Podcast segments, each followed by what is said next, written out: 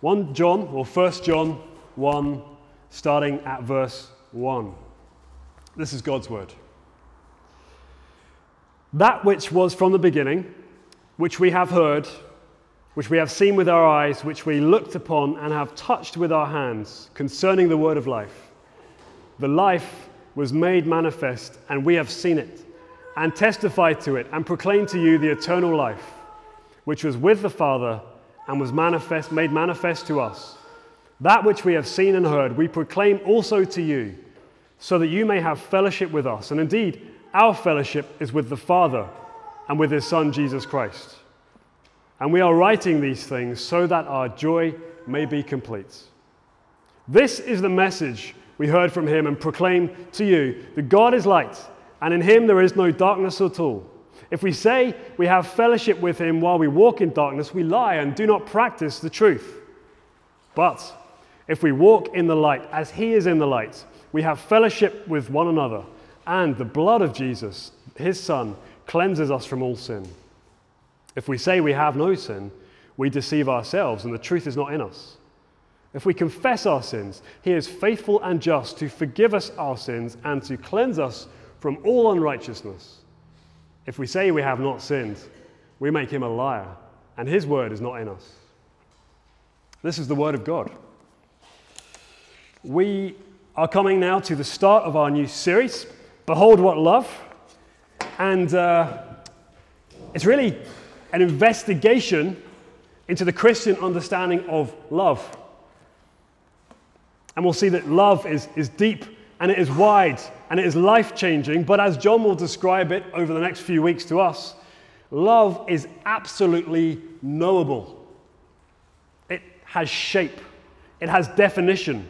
You can, you can touch the kind of love that John's talking about. And so this comes up in, in multiple ways throughout the letter. And over the next few weeks, really working up towards Christmas, we're going to see the different ways that John presents this love. Behold, look at this kind of love. And so today, he takes love and the tangible evidence for that love, and he considers it in terms of gospel fellowship. And so, as we go through the passage today, we'll think of it in three, under three headings. First of all, John describes to us, the, number one, the principle of gospel fellowship. Number two, he describes to us the practice of gospel fellowship. And thirdly, he shows us the power for gospel fellowship.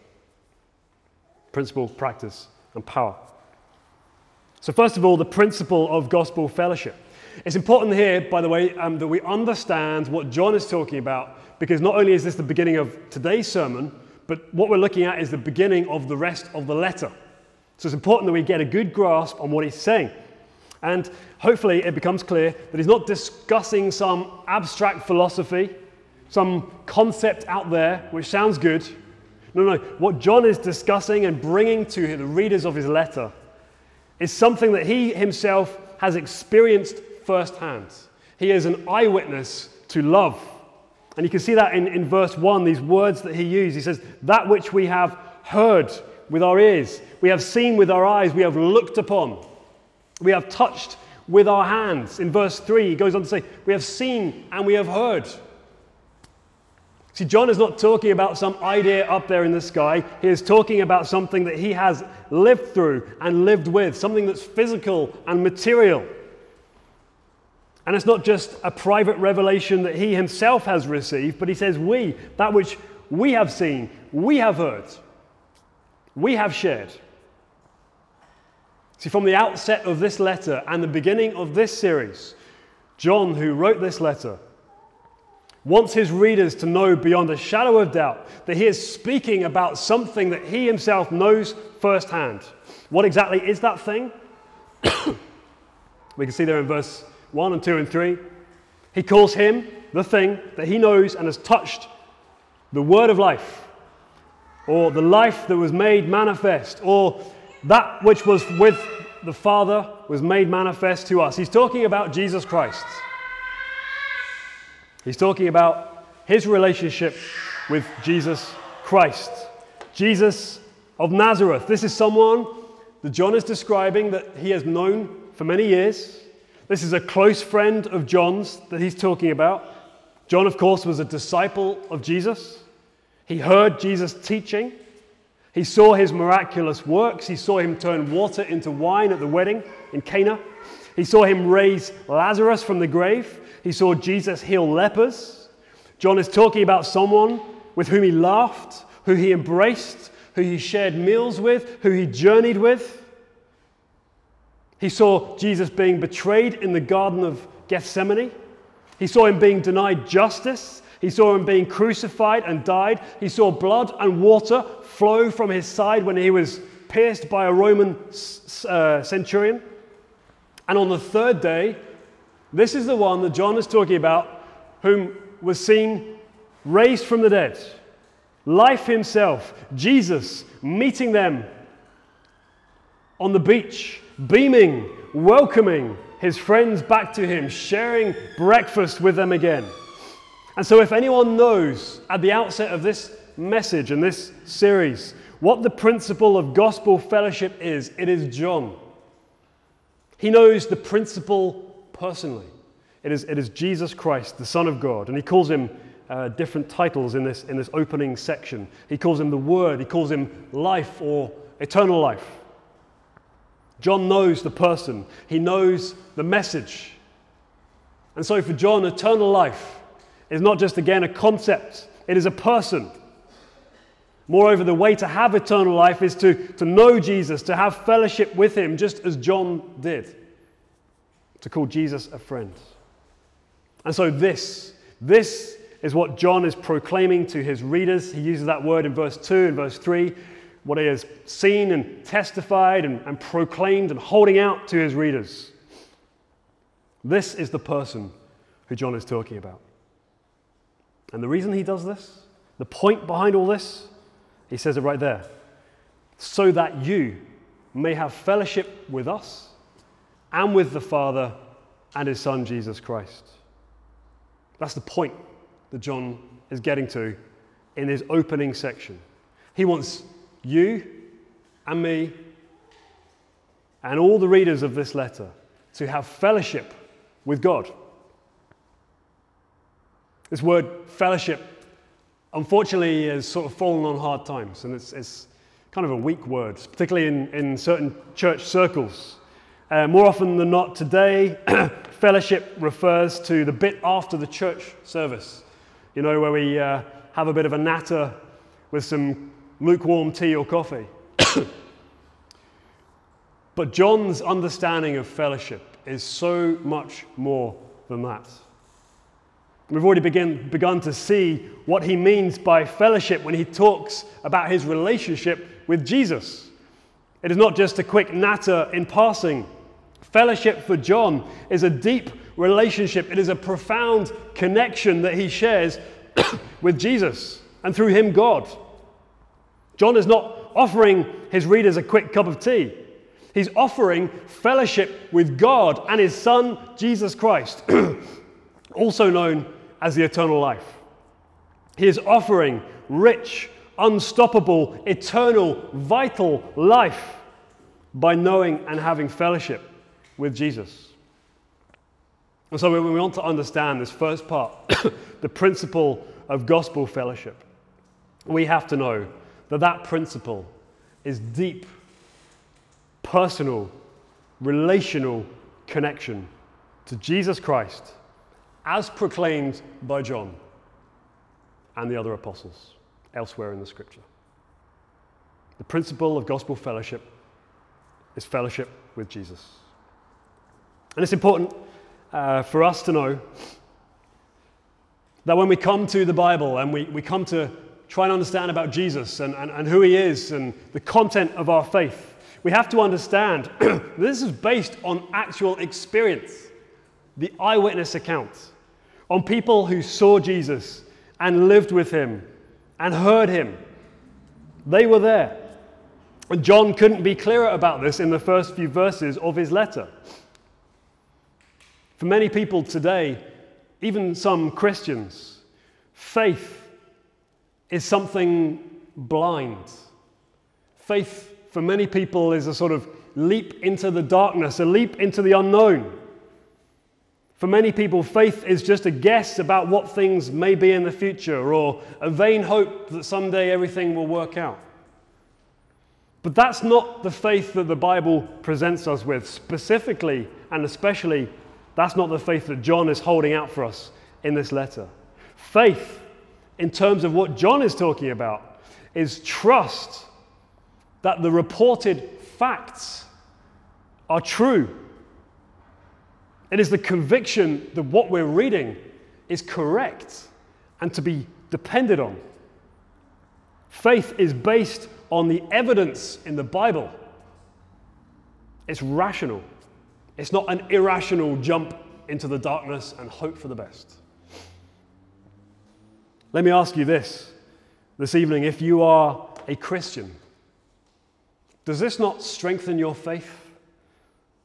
Knowing that you have good reason to believe what you believe. You have good reason to trust in Jesus because there is eyewitness and ear witness accounts of what he said and he did. And therefore, your faith is not a best guess, it is based on the facts as presented in the Bible. But if you're not a Christian and you're listening to this, then let me ask why are you not a Christian? Have you made your conclusions based on the evidence of the Bible regarding Jesus Christ? And if so, why have you decided that they are not correct? Or let me put it another way if you're not a Christian, what evidence do you have to the contrary that what the Bible teaches is incorrect? Because I firmly believe that at the last account, what the Bible teaches is true and dependable and has so much depth and evidence, as opposed to the contrary. So, first of all, we've seen the principle of gospel fellowship, which is fellowship with Jesus based on what John tells us and what he's experienced. That's the principle of gospel fellowship. But John is not content just to talk about this. He takes it then immediately, and as we'll see through the book, constantly, he takes it to the practical level. For John, it's not enough to simply believe in something, it has to make a difference in your life. And so he takes us to the practice of gospel fellowship, the practice or the life of gospel fellowship, if you want. And again, it's based on his actual experience. How do we get or know or enter into this fellowship with God and with one another?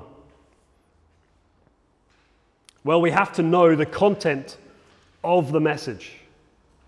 And what is this message that John wants to give us? We've heard already, we've started to understand it's about Jesus. Look down at verse 5. John is explicit and clear. This is what he wants us to know about God. He says, This is the message that we have heard from him, that is from Jesus, and proclaim to you that God is light, and in him there is no darkness at all. God is light, and in him there is no darkness at all. It's kind of an unusual way to understand God. What does it mean for God to be light?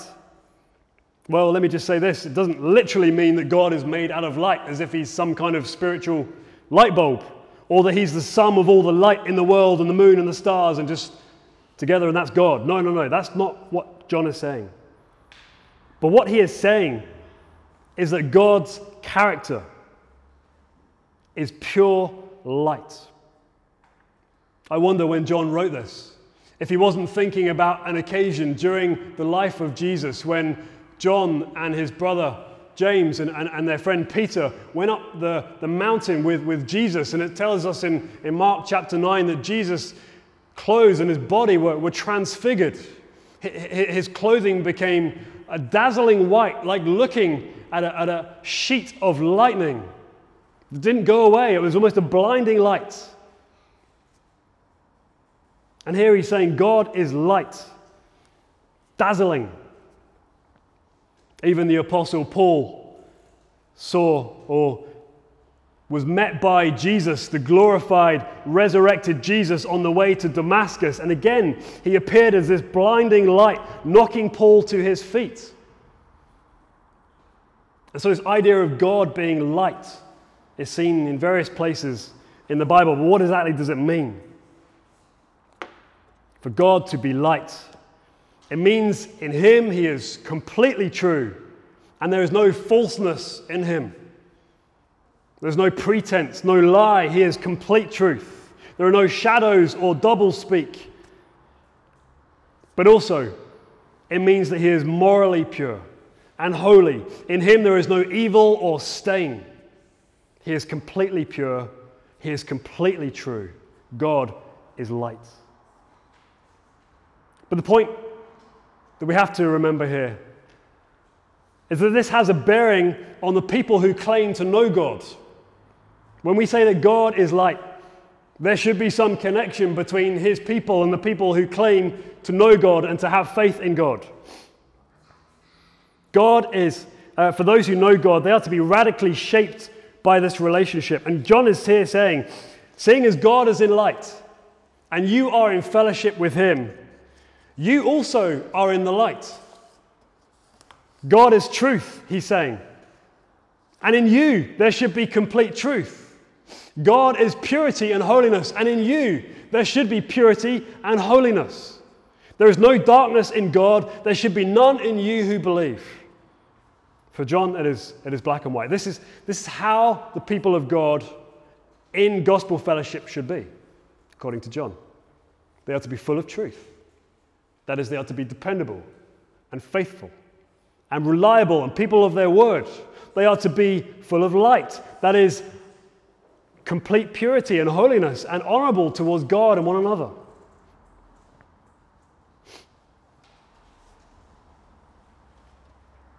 That is how God's people should be.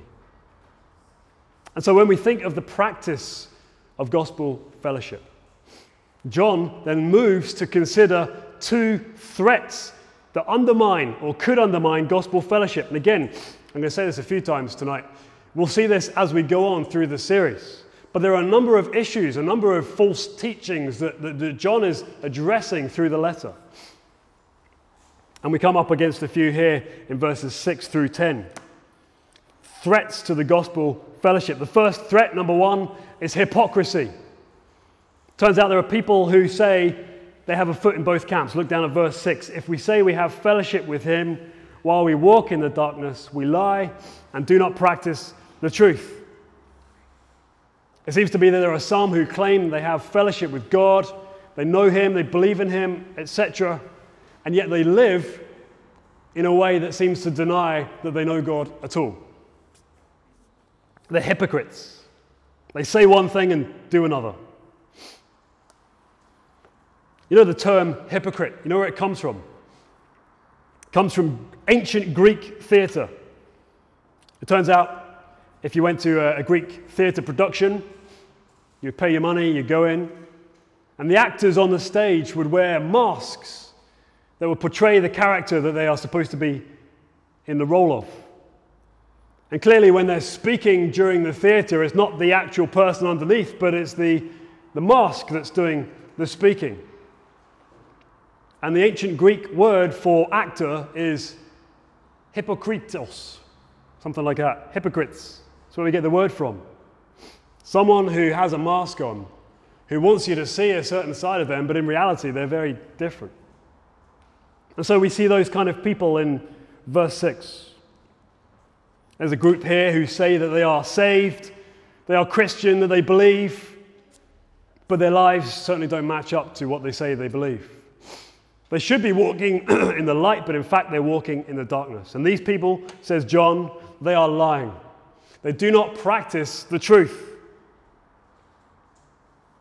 They are living consistently, continually, walking in ways of darkness.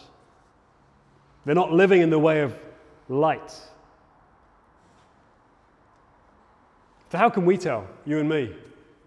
How can we tell whether we are walking in the light or walking in the darkness? Because according to John, this is a question of primary importance. If you know God, then you're walking in the light. If you don't know Him, you're not walking in the light. How do we know? Well, John thankfully gives us a very specific and concrete way of knowing if we walk in the light or not, if we know God truly or not. He says in verse 7 If we walk in the light as he is in the light, we have fellowship with one another.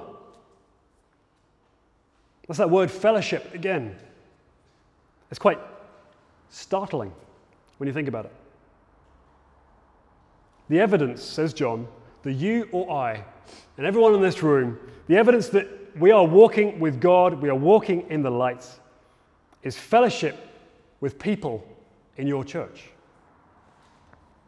Now, as we've seen, fellowship is more than a concept. Fellowship is something that can be touched. Fellowship is something that can be seen and experienced. It's an embrace, it's the sharing of a meal. Fellowship is the going through the highs and lows together. It is the laughing and crying together. It is praying for and with people. It is serving and being served. And John is saying that is what you should be doing and experiencing and living in if you claim to know God. It's a see, say versus you see kind of thing. If you say you're in fellowship, you must see fellowship in your life. And so that is his test against the hypocrisy of people who say they believe and yet they live in the darkness. The first threat is hypocrisy, but then John sort of moves on to the second threat to the gospel fellowship, which is this it is arrogance. Look down at verse 8 with me. If we say we have no sin, we deceive ourselves and the truth is not in us. Likewise, in verse 10, if we say we have not sinned, we make him a liar, and his word is not in us. Some people in the churches that John is writing to claim that they are sinless. Most likely, they deny that they have sinned since they came to faith in God. So they claim. And from time to time, we see people within the history of the Christian church who have taught this as well that it is possible in this life, and indeed desirable, to be completely sinless this side of heaven, to achieve some kind of spiritual breakthrough using language such as yielding yourself to God or letting go. And whilst there might be a genuine desire in such Christian groups to know God and have a deep sense of His presence, this passage rules out the option of attaining sinfulness in this life.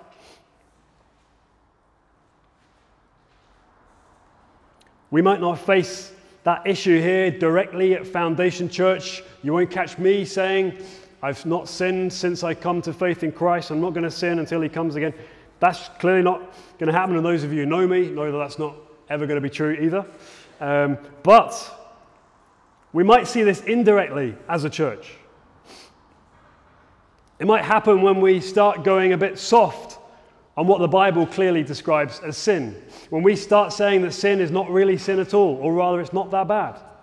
If we start redefining sin and softening the edges somehow,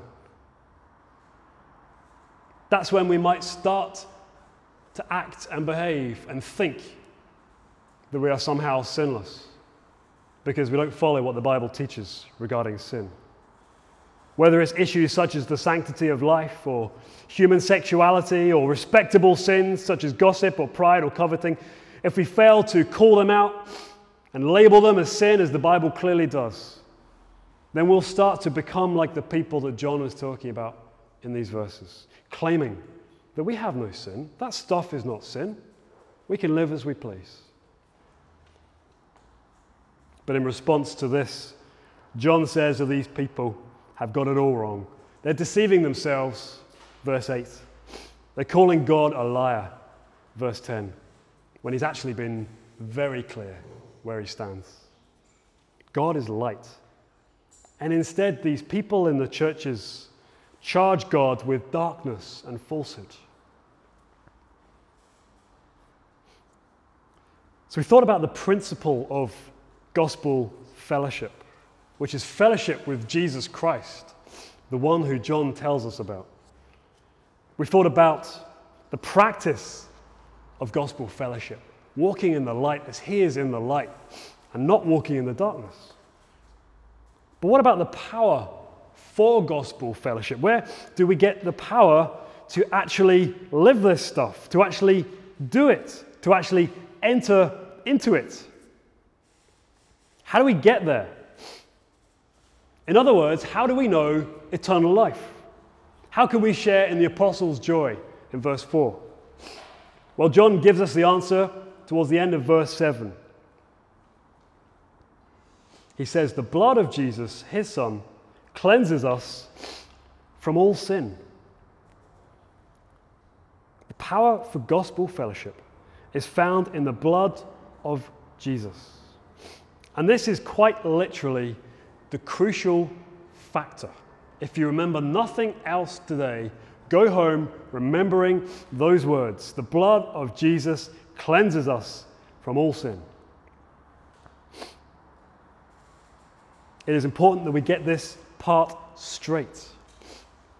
John is saying, if we walk in the light and have fellowship with one another, it is because the blood of Jesus, his Son, cleanses us.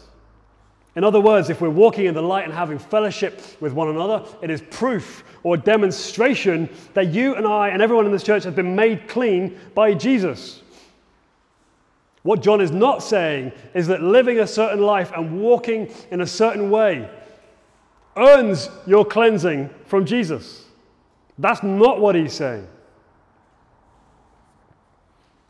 But what he's saying is you cannot know God and walk in the light unless we are cleansed from our sin. And again, as the weeks go on and John returns to this subject again and again, we will see exactly how his blood, how the blood of Jesus cleanses people. But let me just say this very briefly here. According to Old Testament religion, people are made ceremonially clean by being sprinkled by blood. The blood of a perfect animal sprinkled on them makes them clean in God's sight. And what John is saying here is that Jesus, the Son of God, fulfilled that role by his death on the cross and his blood being poured out and sprinkled upon his people. He made his people spiritually clean by his blood. And this right here is the power for gospel fellowship. You might be sitting here or, or listening and, and thinking, you know what? It's okay for good people. It's okay for religious people or good living people. They will receive that cleansing of their sin, but not for people like me. Sometimes we think, I have sins that are so deep and so bad and so long standing that there is no way that someone like me can be made clean by Jesus. That's for the religious people. But I want to point out what is clearly written by John in the Bible in this text. Look at verse 7. The blood of Jesus, his son, cleanses us from what? All sin. All types, all kinds, all numbers of sin. And so, on the basis of that verse alone, let alone hundreds of others in the scriptures, do not think that you are too far gone, that you are too sinful, that what you did in the past is too bad to be cleansed by Jesus. According to John here and elsewhere in the scriptures, all over the scriptures, nothing is too great for him to forgive. All sin can be cleansed by the blood of Jesus, and it gets greater still. You see where it says cleanses us. It's not exactly clear necessarily in our English translation, but the original tense, the Greek tense behind that, is a perfect tense. It means his blood cleanses us and continues to cleanse us. It is a continual effect of the blood of Jesus. So that means your sins now, your sins in the past, and your sins in the future can and will and are being cleansed by nature of the blood of Jesus that he spilt on the cross when he died 2,000 years ago. And you can see right here how you can be made clean and how you're able to come into fellowship with God through Jesus, that deep relationship, that special friendship because of his blood. That's the power of gospel fellowship. And in case you're wondering, how to receive that, how to actually make that your own. John does not leave us wandering. Look at verse 9. It says, If we confess our sins, he is faithful and just to forgive us our sins and to cleanse us from what? All unrighteousness. See, if you want to receive that cleansing, if you want to know that forgiveness, then John tells us how to receive it. It's by confessing our sins. This is not the same, by the way, as going into a little box and, and speaking to the priest or a pastor. That might help you, but that's not what John is talking about here. Confessing our sins is just a case of being honest before God, who knows everything anyway. It is a case of choosing not to cover it up or minimizing our sin, but being open before the God who is light. You know, uh, in my little flat where I live in Combo with my family, um, we don't have a lot of natural light. In fact, there's a couple of hours in the morning from about half past 10 up to lunchtime where there's direct light. The rest of the time, the light is sort of bounced off the other building that's next to us.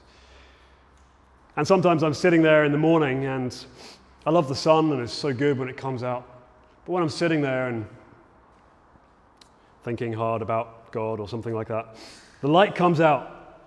And it's only then, when the light comes out, that I start to notice all the dust and, and, and, the, and the bits of rubbish. And by the way, you know, I'm in charge of cleaning as much as anyone else is, so this is my fault entirely. But my point is this you can only see the rubbish when the light comes out. It's only when we come to God who is light that we start to realize the sin that we have. And, and yet, God doesn't leave us there. He gives us this opportunity to confess our sin on the basis of the fact that He is a loving Father, He is faithful and just. He will forgive us and cleanse us when we come to Him honestly and humbly. He will forgive us, He will cleanse us. This is the promise of the gospel. This is the power of gospel fellowship. Remember those two threats to gospel fellowship hypocrisy and arrogance? Well, the blood of Jesus destroys both of those things. It destroys arrogance because what we're saying in gospel fellowship in the church is that none of us are sinless. We all need to confess our sins together. It destroys arrogance because we all admit we're sinners and we need Jesus, and that's what binds us together. That's what defines gospel fellowship. We can't sit and think, I'm better than you, I haven't sinned like you, I don't do those kind of things that you do in your life. We are all sinners in need of cleansing. That's why we confess our sins every week here at Foundation. Destroys arrogance. We are all sinners who need grace from Jesus. But it crushes hypocrisy, that second threat. We are dramatically and radically affected by the good news of Jesus. And we know that as God is in the light and we walk in the light, our actions and thoughts should be in the light. Therefore, none of us can say we know God and yet walk in darkness, and it crushes hypocrisy. Instead, as a group, as a church, we come together and we say, Let us together, because of God and who He is, let us walk together in the light. Let us come into fellowship with each other. There is no place for hypocrisy here, there is no place for arrogance here, all because of the blood of Jesus. This is what motivates our commitment to one another here in this church. That's why we commit to doing life together, to being loved and loving in return to caring for one another and being cared for, to helping and serving one another and being helped and served in return, to building up and strengthening one another, to eating, laughing, and crying together. This is what gospel fellowship is all about. We're going to finish our sermon just now with a little time to reflect. I wonder what, in all of this we've been talking about, what has most challenged you? Going to have a few moments just of quiet, a time to confess, maybe for the first time, sins that you have minimized or put to one side or you have never been totally open before. Time of quiet. I know we've had times of confession already in our service, but on the basis of what we've been learning, it's important that we have time to respond. Maybe you need to do this just now, maybe particularly for the first time, being honest with God. So, a few moments of silence and reflection, and then we'll pray together as we close in song. A few moments of quiet. Father God, would you apply your word to us this evening? By your Holy Spirit, would you empower us to come and receive forgiveness and cleansing? By recognizing our need for Jesus and for his blood to be applied to us. Uh, would you give us the strength to believe and trust in your word as we have it in Scripture? Would you give us the joy of knowing that you have forgiven all of our sins and cleansed us from all unrighteousness? May that sink deep down to the very basis of our soul.